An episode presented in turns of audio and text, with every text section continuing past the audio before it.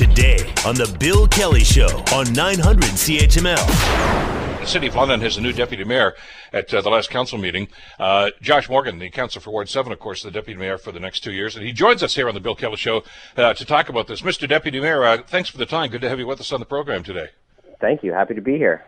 Well, uh, this ended up being uh, quite a lengthy discussion and debate, uh, which I guess a lot of folks would have figured, well, this is the policy. It's a two-year term. Let's just vote on who it's going to be. I know that Mayor Holder had actually singled you out and said, this is the, person I'd like to be on council. But uh, we, it, it, kind of morphed into a debate about whether or not there should be one-year terms or two-year terms, etc. Were you surprised by that? I, I, well, I was surprised because it didn't, it wasn't on the agenda. It came at the last minute, but uh, you know, I certainly respect that colleagues can raise those sorts of discussions, and, and then we can have debates about them. So it was Councillor Hopkins who raised uh, two concerns: one about the, the term of deputy mayor and, and adjustments to the policy to make it from a, a two to a one year term, and uh, also uh, adding uh, an equity and inclusion lens into into the selection of the deputy mayor process. Yeah, because different communities do it in different ways. In, in Hamilton, of course, actually the deputy mayor is only in, in, in that seat for a month at a time. They rotate them around, and they all share different meetings. And uh, I, I kind of like the idea of some consistency in in the position. And and you guys, I guess, have pretty much split it right down the middle. It's it's two half the, of the term you have one deputy mayor, and then you, of course, in the last two years of the term, are going to assume the responsibilities now.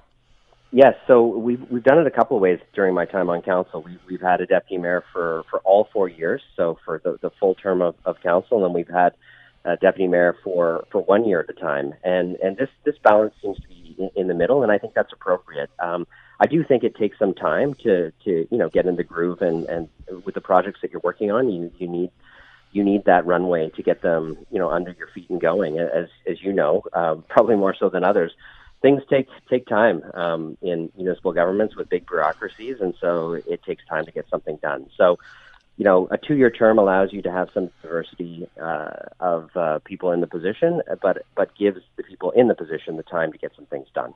Absolutely, I, I concur completely on this. One of those programs that I, I, know that you're working on right now is a motion you introduced yesterday uh, about accommodation reviews. And, uh, you know, COVID has changed everything, as, as everybody knows now, Josh. And uh, even the way that, uh, that municipal governments operate, there's a lot of people working from home.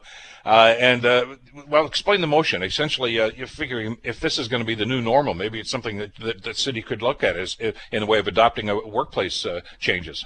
Yeah, so so the city governs its its space needs across the city uh, under something called the Master Accommodation Plan in London, and, and that's just a, a fancy way of saying here's the space we're going to need across the city. Here's what we're going to lease. Here's what we're going to own, and here's how we're going to distribute our staff.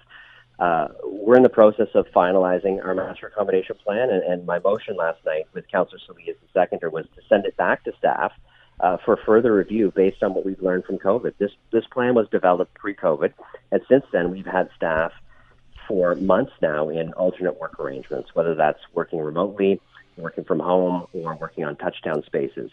Uh, this review will allow us to to take everything we've learned from from that experience, uh, incorporate it into our master accommodation plan, and potentially save us uh, save us some money on on leasing and spacing costs uh, because I think we have learned through this process that that we we can um, have some of our staff work remotely where it's appropriate. We can have some of our staff work in shared spaces uh, and touchdown spaces.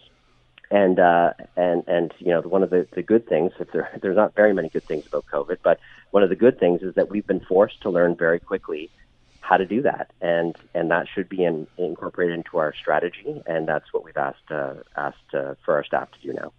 Well, we've heard anecdotally that a lot of uh, private sector uh, entities are doing this right now too, in, in, a way, as you say, of saving money. The knock against it, Josh, and I know that, that there's always been this debate about, you know, should everybody be physically in that building? Uh, they said, look, if they work from home, they're not going to be as productive. You know, they're going to slack off. But uh, I think what we found in, in just about every entity here, private and public sector, that's not the case. Uh, as a matter of fact, many of people are suggesting that productivity actually has increased significantly. Uh, people like the idea of, of working out of the house or in whatever circumstance it's going to be. So why not, you know, at least go down that road and continue that?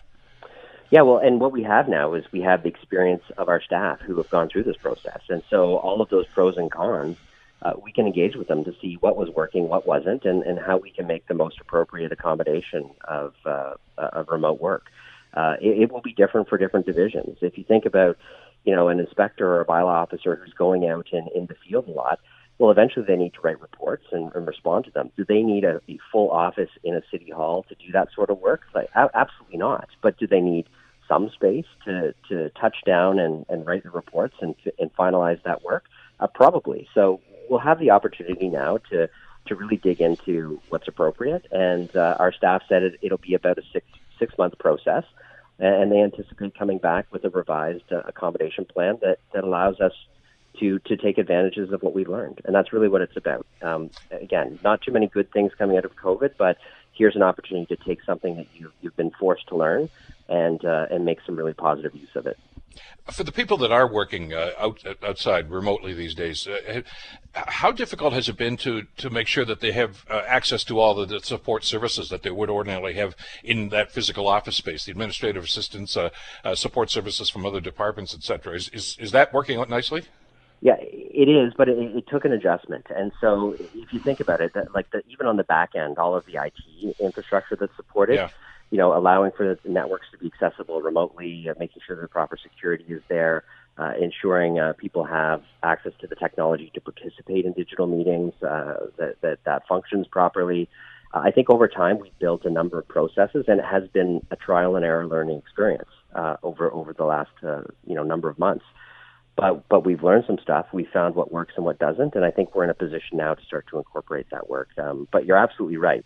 It, it, certainly hasn't been a smooth process to work through, you know, how to figure this out. And I think all of us who have had to experience this themselves, um, and everybody, you know, in the private sector who's had to work remotely, has has realized this was not a smooth process. But you, you start to figure it out after a period of time, and you start to get the resources to help you be successful. When the uh, report is all done, and uh, as this comes back to council, are you anticipating actually or asking for a staff recommendation on what to do next? Yeah, our staff are going to come forward with a modified master accommodation plan that will incorporate this. Um, and our, our, our, current master accommodation plan in, in contemplates building a whole new city hall to meet our space needs. So that is a significant investment. Um, it, being able to adjust this will will change the needs of our footprint across the city and could potentially, you know, open up new opportunities and, and alternatives to that that sort of expensive venture. If that happens, though, and let's let's uh, assume that council accepts a recommendation where 20, 25, 30 percent of the workforce, whatever, is going to be working remotely, uh, do you still need the new building? Uh, I don't know. That's that's a result of the review. Potentially not, but but we we also pay about three million dollars in in leasing space across mm-hmm. the city. And so at the end of the day, the master accommodation plan has to find the most efficient use of taxpayer dollars to, to deploy our workforce.